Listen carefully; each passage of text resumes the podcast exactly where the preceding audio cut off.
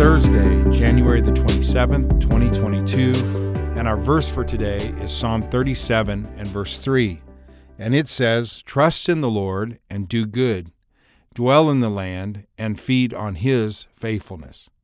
The first part of this verse is something that all of us are familiar with, and that is to trust in the Lord. You see that often in Scripture, it's mentioned all of the time really by so many of the different authors who wrote the Bible. Why is this emphasized over and over? Because it's so pivotal to us actually enjoying our existence down here.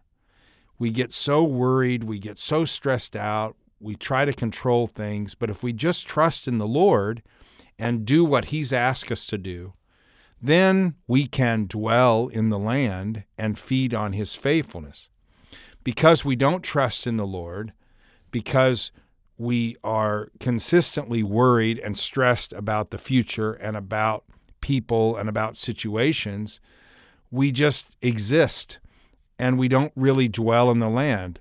We don't enjoy the good gifts that God's given us. So I want to challenge you today to trust in the Lord because what it'll do is is it'll make your life better. It'll make your life more enjoyable.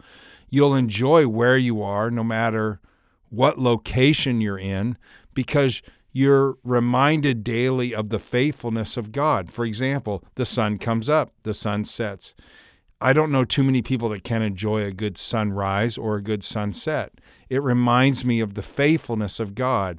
So, as I go through my life, I just want to trust God minute by minute, day by day, and dwell in the land. Don't just survive, but enjoy God's creation and celebrate the fact that He is faithful and true. So we thank you, Lord, for your faithfulness. We thank you that we don't just have to exist, but we can enjoy life. Help us to do that today. We pray it in your name, Jesus. Amen. Hey, everybody, have a great Thursday. I'll talk to you tomorrow.